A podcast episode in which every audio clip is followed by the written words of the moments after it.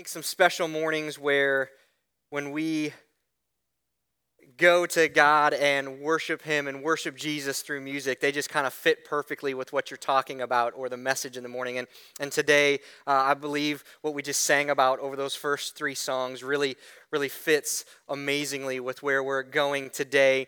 Um, if you're new to Life Point this morning, I'm, I'm so glad you're here. My name's Corey and I get to serve as a teaching pastor for our, our Plain City campus. And all summer long, we've been in this series called Labels, and we've been walking our way through the Gospel of Luke in the Bible. And we've been looking at how Jesus interacted with those who were on the fringes, those who were considered outcasts, those who were considered too far from grace, those who were considered labeled, which is really, I believe, a, a relevant thing because from the time of middle school, maybe even younger, to high school and beyond. We, we kind of live in a world that loves to push us into labeled categories, whether, whether that's the athletic category, the smart category, the successful uh, category, or the attractive category. And if we're not careful, we've said our labels can become our, our limits. But as we've learned week in and week out together, the gospel calls us to a life above labels. That's been our big idea for the whole series is that the gospel calls us to a life above labels. And last week, as we gathered together, wrapping up the Gospel of Luke, we looked at the crucifixion of Jesus. And today we're going to look at the resurrection of, Jesus, much of what we just sang about. And, and so we've been calling today Easter in August. Since that's what we're looking at, we've been calling today Easter in August together. And as we approach things today, I'm kind of reminded of an old TV series, probably 10 years or older, called Undercover Boss. I don't know if you've ever watched it or seen it, right? Undercover Boss. It's this hidden camera show where top level CEOs and bosses, right? They, they basically get disguise and makeup and all this stuff, and they go down to some of the lower level positions in their company. And in doing so, they kind of get to see what's really going on. They kind of hear, they get to hear the water cooler talk with the employees employees really think, okay? And so that that's kind of kind of what we see today. Because in this final chapter of, of Luke, we see two people who are traveling home and they encounter Jesus, right? The, the, the boss, but they don't know it's him. And as they encounter him, they begin to spill out their hearts and minds to him. And so we kind of get this undercover boss moment in Luke today. And so if you have your Bible or your Bible app, I want to invite you to go ahead and turn to Luke chapter 24 as, as we begin. Luke chapter 24. And as always, if you have our app in the notes section there. You can follow along there. We have key scripture, we have some key points, and a spot for you to take your, your own notes if you like. But as Luke 24 opens up, I want to give us a quick summary of the first 12 verses. In the first 12 verses, several women go and they find the empty tomb of Jesus. These, these women, they encounter uh, two, two angels and the angels tell these ladies, hey, Jesus is not here. He is risen just as he said he, he would. And so the women go back and report this to the apostles and to those following Jesus, and no one believes them. They think it's a fairy tale, right? And so Peter and John, they get up and they run to the tomb. They say, We got to go see this for our, ourselves. And that's kind of the first 12 verses. That's kind of the standard Easter message when you come to church on Easter, where, where we talk about those type of things. And, and I love the Easter message.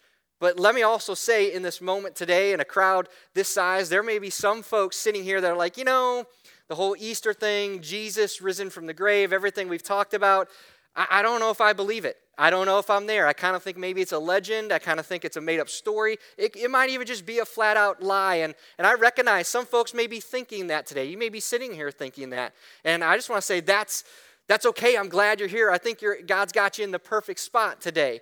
And, and we're not going to spend a ton of time this morning on all the evidence for, for the resurrection. I will tell you this, though, there is plenty of evidence out there, and I would encourage you to go look for it and find it. And I think you'll be pleasantly surprised that it, it supports everything the Bible says. But what we are going to focus on this morning, what we are going to look at is this. If the resurrection is true, and, and I believe it is, if the resurrection is true, it's the most important and significant event in history. And if the resurrection is true, all of history rests on this event. Because here's the deal if the resurrection is true, we've got to ask ourselves, well, what then? If the resurrection is true, we have to ask, what does that mean for my life today? And if the resurrection is true, whether you sit here as one who follows Jesus or, or doesn't, man, that's relevant for, for your life if it's true.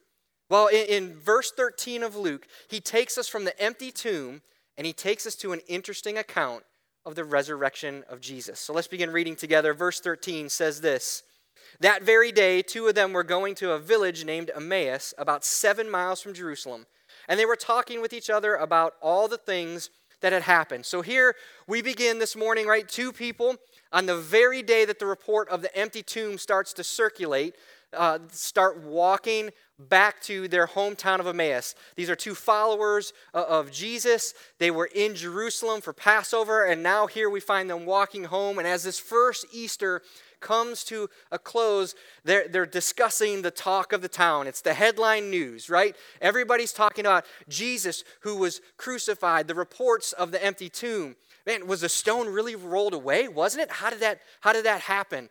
Wow, look at, look at today. The Roman guards, they're, they're in a panic. The religious leaders are, are in a panic. What, why is that happening? Is Jesus, could he be? Is he? Is he really uh, alive? I mean, think about their conversation for a moment their emotions and all the things that must have been running from their head as, as followers of, of Jesus, right? They might have been thinking about the first time they saw Jesus or the first time they met him, reminiscing of the miracles they saw him perform. Maybe they're talking about, like, can you believe Judas? Can you believe Judas betrayed Jesus? What about Pilate? What about Herod? Oh, goodness gracious, like our rabbi, our teacher, he's been, he's been crucified. Their conversation had to cover a multitude of, of memories and questions and emotions. And in verse 15, we see that while they were talking and discussing things together, it says Jesus himself drew near and he went with them, but their eyes were kept from recognizing him. Verse 17 says, Jesus said to them, What is this conversation that you're holding with each other as you walk? And they stood still looking sad, right? Jesus' question just brought a halt to everything. And they stood still and they were sad. And one of them, named Cleopas, answered and said, are, are you the only visitor to Jerusalem who does not know the things that have happened there in these days? So here we've got these two, right? They're, they're walking and they're talking, and Jesus kind of just appears and he's walking with them. He drew near to them, as it says. And they're so immersed in their conversation, they don't even realize someone, someone else is with them, right? The undercover boss has joined the conversation here. And Luke doesn't tell us why, but he does says for some reason their eyes were kept from recognizing Jesus. And Jesus inquires about their conversation. Hey, what are you, what are you guys talking about? And in that moment, we're told they stood still and they were sad. And then one of them, named Cleopas, says, like, really? Are you, are you the only one in all of Jerusalem who doesn't know what's going on? And I love how Jesus responds in, in, in verse 19. He says, well, what things? What things are happening? What things are, are going on? And, and in these two words, I think it's amazing, right? Because here's what we see in these two words we see that Jesus longs for us to tell him our hearts. That Jesus longs for you and I to tell him what's on our hearts and our minds. That Jesus, the all knowing one, already knows what these guys are thinking. He already knows what's on, on their minds. But much like a parent engaging with their, their child, right? A lot of times we, we know what's going on with our kids. We know what they're excited about, or we know what they're sad about, or we know what things are going on. Yet we still engage and lean in with them and are like, well, tell me what's wrong. Tell me what's wrong. Well, what happened? How was your day? Like, we already know, but we engage with them because we care for them and we love them and we long to know what's on their hearts and want them to share with us.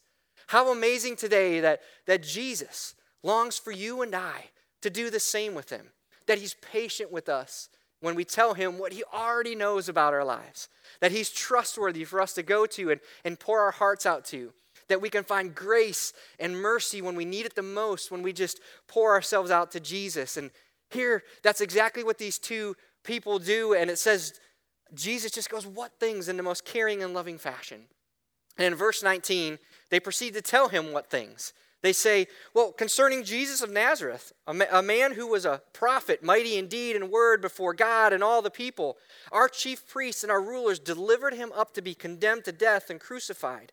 But we had hoped that he was the one to redeem Israel. Yes, and besides all this, it's now the, the third day since these things have happened. Moreover, some women of our company amazed us. They were at the tomb early in the morning, and when they did not find his body, they came back saying that they'd seen a vision of angels who said he was alive. And some of those who were, were with us, this is Peter and John, they went to the tomb and found it just as the women had said, but they did not see him. In pouring out their, their hearts and minds to Jesus, we can see, see and feel their, their, their sadness, but we can also see these two, they had misguided hope. They had misguided hope. They're sad because Jesus, their rabbi, their teacher, has been killed. And they're sad because the reports of the empty tomb have started to circulate. The, the reports of the women saying, Hey, we saw angels. They've, the angels have told us that Jesus is risen. But there's sadness because no one's seen it.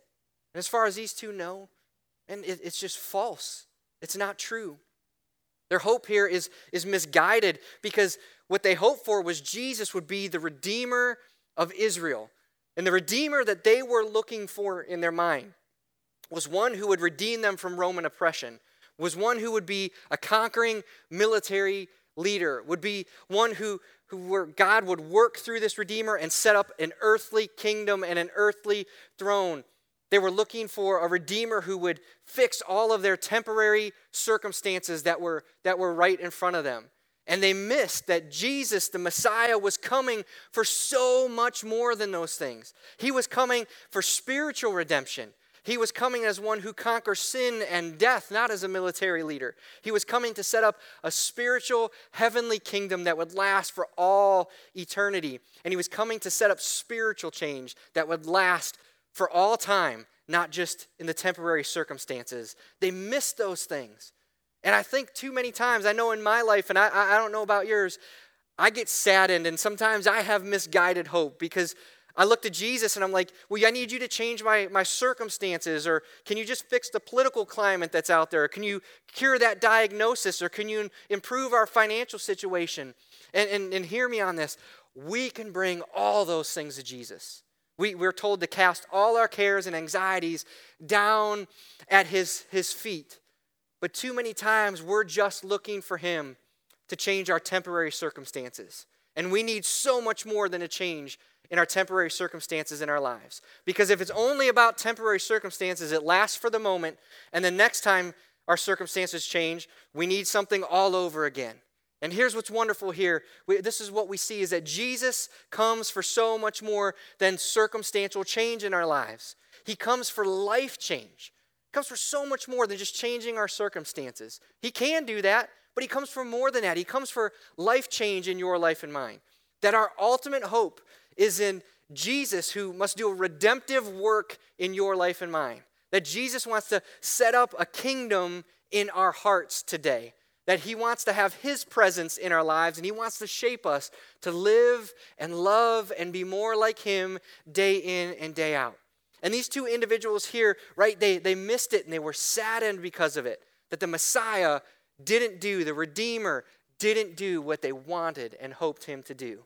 And in verse 25, we see Jesus' tender and caring response. He says to them, He says, Oh, foolish ones. And in saying, Oh, foolish ones, is written in such a way of gentleness here. He says, Oh, foolish ones. He says, slow of heart to believe all that the prophets have spoken. Was it not necessary that Christ should suffer these things and enter into his glory? And beginning with Moses and all of the prophets, Jesus interpreted to them all of the scriptures concerning himself. Right? So Jesus enters into the conversation. He begins to dialogue now.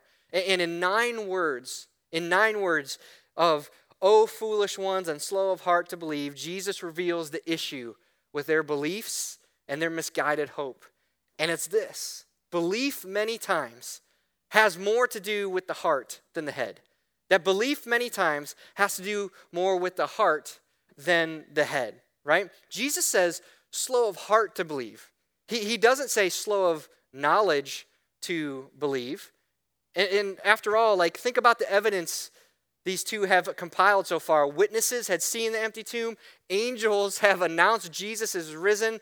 The Roman guards, why would the Roman guards and the religious leaders be panicking if something wasn't legit here? And then on top of that, they had all of Scripture that had already given them the answer. That all of the evidence, all of the proof, all of the knowledge was right in front of them, just like it is for us today. And in his patience, Jesus then begins to walk them through, which I think is the most, prob- most amazing Bible study in, in history, right? Jesus himself sits down with them and he goes all the way back to the beginning of Genesis. And he starts walking them through the scriptures things like the seed of the woman whose heel was bruised, and the blessing of Abraham to all nations, the high priest of the order of, of Melchizedek, right? The lion of the tribe of Judah, the Passover lamb, the prophet that was greater than Moses. He looks at the captain of the Lord's army to, to Joshua, the ultimate kinsman redeemer mentioned in Ruth, the son of David, who was, who was a king greater than David, the suffering savior of Psalm 22, the good shepherd of Psalm 23 the Savior described in the prophets, the suffering servant of Isaiah 53, the princely Messiah of, of Daniel who would establish a kingdom that would never end. He goes through all of it and says, Hey guys, guess what? All of that, it points to and it converges on me, Jesus. I mean, have you ever thought about this? The Bible was written over a period of 1,500 years, right? O- over 60 generations over 40 different authors, all with different backgrounds. It was written on three different continents in three different languages. It was written in times of war and peace and joy and sorrow, and it covers hundreds of topics. Yet, from beginning to end, there's one unfolding story from Genesis to Revelation pointing to and converging on Jesus. What more do our heads need? And still, too many times, we go and look for answers about Jesus everywhere else except the most trusted place we might have right here in the Bible. That Jesus, it's amazing to address their heart issue. He uses the inspired, infallible, and inerrant Word of God. The Bible was Jesus' greatest asset with these two. That faith comes by hearing, and by hearing the Word of God that God's word is living and it's active and it penetrates to our hearts. And so this Bible study is going on, right? This, this Old Testament survey is going on, and they start to draw near to their town. And in verse 29, we see that they urged him strongly, saying, Stay with us, for it's toward evening, and the day is now far spent. So he went in to stay with him. Now, all that they knew at this point was we have this stranger here and as he's talking with us and as he's opening up the scriptures to us, all we know is we want to spend more time with this guy. We don't want this guy to leave. It can't end now. And Jesus, the, the, the stranger, right? I love the fact that he was willing and he desired to stay and spend time with them. That many times in our lives, Jesus is, is right by our side and we don't even see him. And many times he's just asking us, Jesus, would you stay? Would you come in? Would you spend some time with me? And just like he did with these two here, Jesus is always willing. He will always say, Yes, I will come meet with you. I will come spend time with you. I desire to spend time with you. And they go and say, Sit down for dinner. And in verse 31, it says, Their eyes were opened and they recognized him. And he vanished from their sight. And they said to each other, I love this, did not our hearts burn within us while he talked to us on the road and while he opened to us the scriptures, right? Like, can you imagine? This is one of those friend moments. I wonder if it was happening here where he was like, I told you. No, I told you. No, I figured it out first. No, I figured out first, right? Their hearts were burning. They knew something was up. There's an old worship song that says, Open the eyes of my heart, Lord. I want to see you. I want to see you right? These two individuals had the eyes of their heart opened up. They encountered the risen Jesus alive and well. And they say, Did not our, our hearts burn with us? We knew something was up as he talked with us and as he opened up the scriptures. And here's what's amazing here, and what I love is that Jesus gives new eyes and burning hearts for us. He gives new eyes and burning hearts for us. I mean, have you ever have you ever heard the story? Have you ever met anybody that maybe didn't believe in Jesus and, and believed, believed in Jesus, they became a Christian, right? Have you, have you ever met anybody like that? Maybe this is part of your story where all of a sudden they're kind of look back on their life's journey and they're like, oh, you know what? There, there were some conversations and there were some Sunday messages and there was a few moments where maybe I opened up the Bible or heard a Bible verse and there were these quiet moments at night or these desperation moments in difficult circumstances. And, and it was like something was, was stirring inside of me. It was like my heart was, was churning. I was wrestling inside of me. But now, now that I know Jesus, I see it. I look back, something was going on, and it was, it was all pointing to Jesus. It was Him. It's, it's real. He is, he is alive, and, and I believe now, right? Those those people, right? Hopefully, many of us in the room, it's that moment where we get new eyes and our hearts are set on fire because we've encountered Jesus. And I love what we see happens next in, in verse 33. It says, These two rose the same hour, and they returned to Jerusalem, and they found the eleven and those who were there gathered with them, saying, The Lord is risen indeed, and he's appeared to Simon. And then these two told what happened to them on the road and how he was known to them in the breaking of bread. This is amazing, right? They go seven miles one way. Seven miles one way. They get to where they're supposed to go, and they immediately get right back up and leave and go seven miles back to where they already had come from. Right? These new eyes, these, these burning hearts, they could not sit still. They could not keep quiet. They've got to tell someone what happened. And they go all the way back to Jerusalem. They find the 11 apostles and they find the other followers of Jesus. And as they walked in, they must have been amazed, right? Because where this walk started was they were saddened. They didn't believe. It, it, it, it couldn't happen. No one saw Jesus. But quickly, as they walk into the room, Luke tells us that, that everyone's talking. Everyone's saying, Jesus is alive. He's risen indeed. And oh, by the way, Simon Peter over here, he's actually seen him. And can you imagine these two? They, they probably just were, were just so excited to jump in the conversation of like, hey, listen, listen, listen. We, it, it happened to us too. Listen about what happened on our walk, what happened with us. And they begin to share all that's happened. And here it is. We see it. That for us, when we encounter the living Jesus, our hearts burn to tell others about him. At least I hope they do. That when we encounter the living Jesus, our hearts burn to tell others about him. I mean, think about all that's happened in the 24 hours of these, these two individuals. They've gone from confusion and debating and sadness and misguided hope and blindness and a misplaced heart to the reality of the resurrection really happened. Jesus is, is alive. All of scriptures point to him. Our eyes have been opened, our, hearts are on fire now. This was one heck of a day. This is the most amazing first Easter story that, that anybody's probably experienced, right? It's going to impact these two individuals' lives for as long as they live. And I would dare say it was going to impact every single area of their lives. So, as, as you and I move forward today, as we close out things this morning, here's the deal what's the impact and the application of all that we've talked about for us? I believe it's this if the resurrection is not true, if the resurrection is not true, then that means there's no purpose in life, there's no point in life, and there's no hope in life.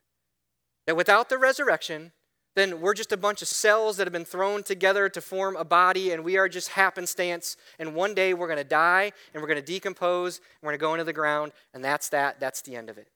That if the resurrection's not true, that we've came from nothing, and you and I are headed to nothing. And if that's the case, I would dare say, why should we care? Why should we serve? Why should we invest in the next generation? Why should we even take care of ourselves or our kids? Why help the needy? Why help the orphan? Why help the widow? Why help the oppressed? Why help the suffering? Why help the addict? Why help the suicidal? Why try to better anything? Because if there is no, rec- no resurrection, if, if, if we came from nothing and, and there is nothing to go to, then just live for yourself and forget everyone else around you. Because if the resurrection is not true, well, then just eat, drink, and be merry because tomorrow we're all just going to die anyways. But, but, if the resurrection is true, if Jesus is alive, I dare say that changes everything for you and I. That it changes everything for you and I.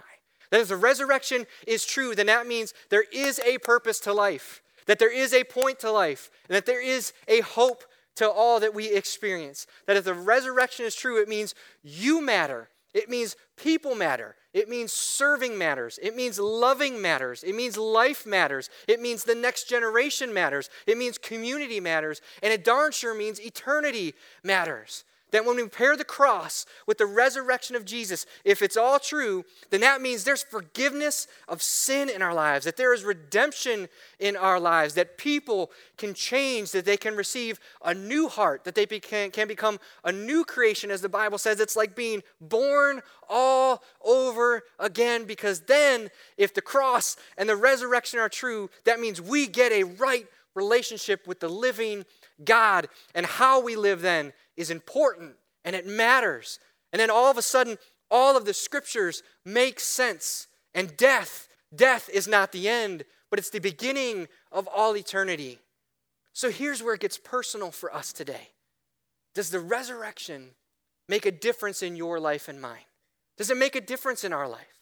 Are the eyes of your heart open to the risen Jesus Christ today? Does your heart burn for him?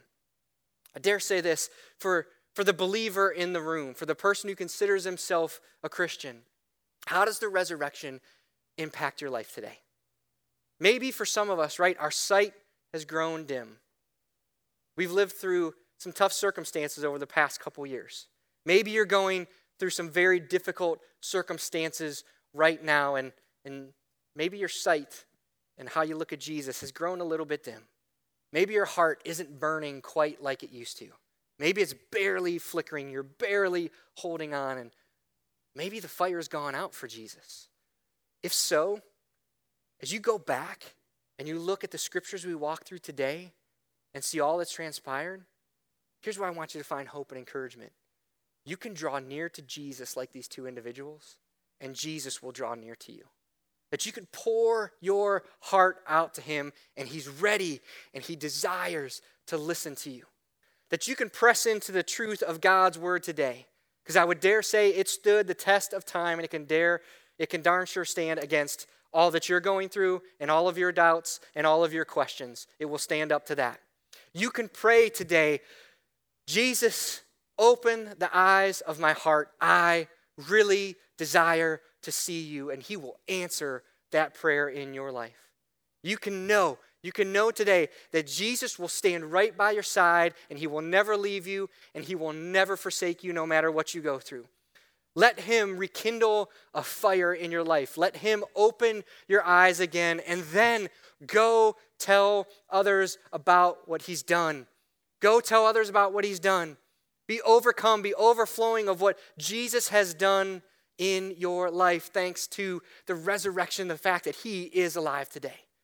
If you sit here today and you're the person, I'll just put it in a positive fashion, who has yet to believe, who has yet to believe.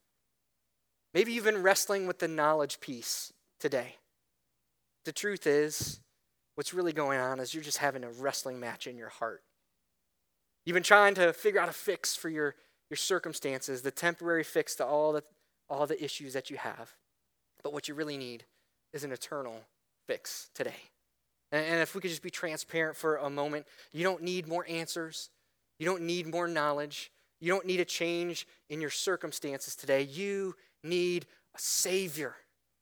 You need the eyes of your heart opened. You need the resurrected Jesus Christ, the one who conquered sin and death and the grave. You need Jesus, the one who loves and saves and forgives and gives hope and changes hearts and changes lives. You need Jesus who brings you into God's family. And watch this calls you a son, calls you a daughter, calls you forgiven, calls you friend calls you heir to the throne and calls you a child of God. A child of God. For all of us today, believer or non, child of God, don't you want that? That means you're in. That means you're loved. That means you're accepted.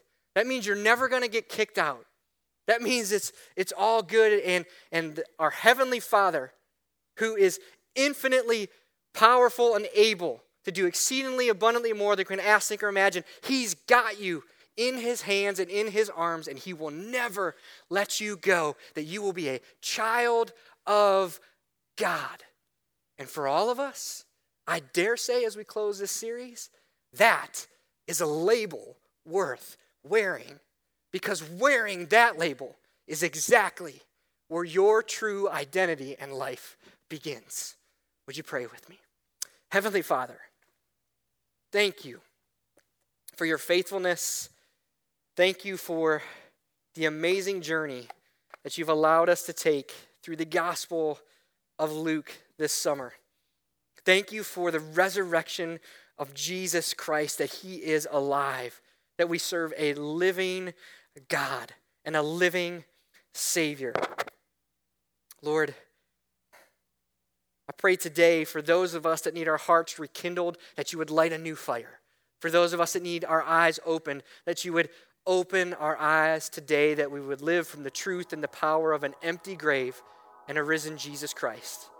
And for some today, Lord, my prayer is this. Some may be sitting here today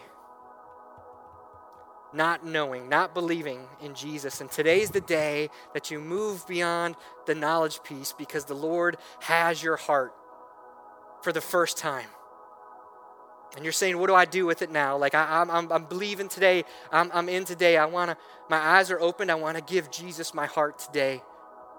And I would say for you, in this very moment, it's this simple.